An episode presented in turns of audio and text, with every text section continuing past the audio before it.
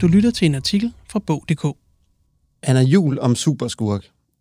Mit liv, det er ups and downs, arbejde, indlæggelse, venner, kærlighed, nedtur, medicin, udredninger, fejring og humor i en lang pærevælling. Forfatter og satiriker Anna Jul fyldte 30 mellem jul og nytår 2022. Jul hun er aktuel med Superskurk om Anna, der ligesom forfatteren selv har kæmpet med psykisk sygdom siden teenageårene.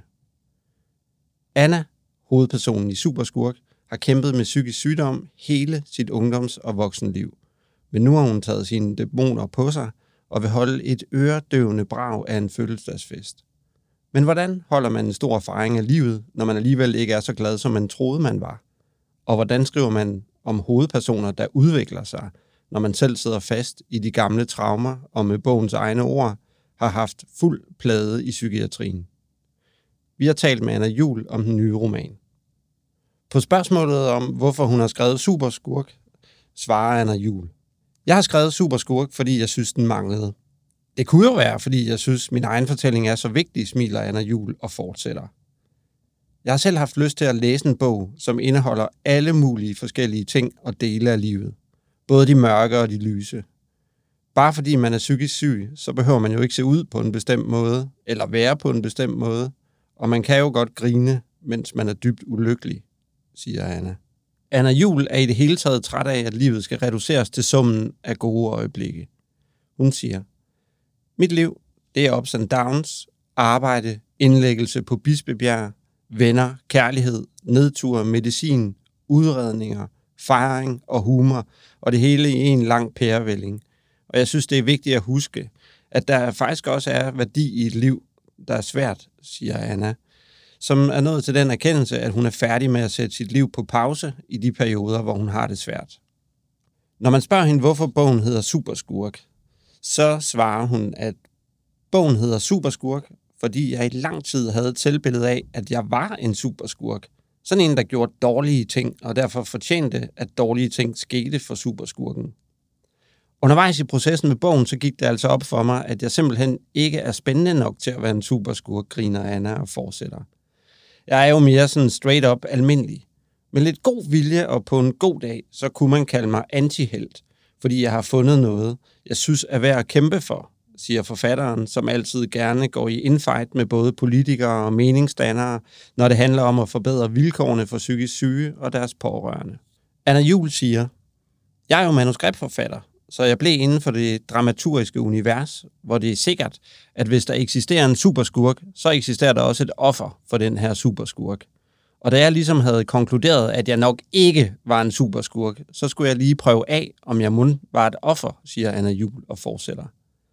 Det synes jeg var enormt interessant, fordi her i Danmark, der hader vi ofre. Det handler i stedet om, at man skal arbejde med sig selv og komme godt ud af smerten, og man skal komme videre og udvikle sig ud af morasset. Partiet Liberal Alliance, de er jo ligefrem gået til valg på en kampagne bygget op om, vi ikke ofre.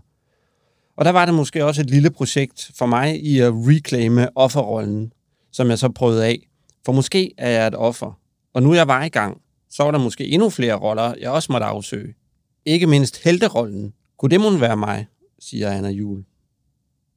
Hvis man har hørt Anna i den korte radioavis på Radio 24 hvor hun var fast satireskribent og optrådte som sit alias forfatterspiren Veronika Katinka, hvis man har set hende i komedieserien Min Kamp på DR3, som hun skrev manuskript til og spillede hovedrollen i, eller hvis man har læst hendes satiriske klima-lockdown-roman Penge og Bacon, så kommer det ikke som nogen overraskelse, at humor spiller en ret stor rolle i Annas liv.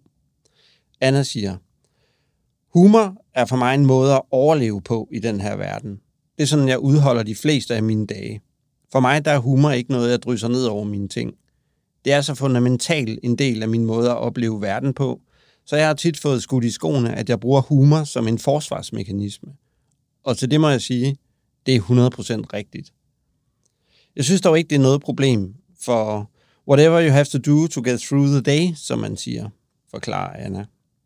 Det, der satte Anna i gang med bogen Superskurk, det var både hendes egen 30-års fødselsdag, som begyndte at blinke i en ikke særlig fjern fremtid, men det var i høj grad også en indignation over tingens tilstand i psykiatrien, der med forfatterens egne ord er, som at se et færdselsuheld i en meget langsom gengivelse, uden at der på noget tidspunkt opstår en kiggekø.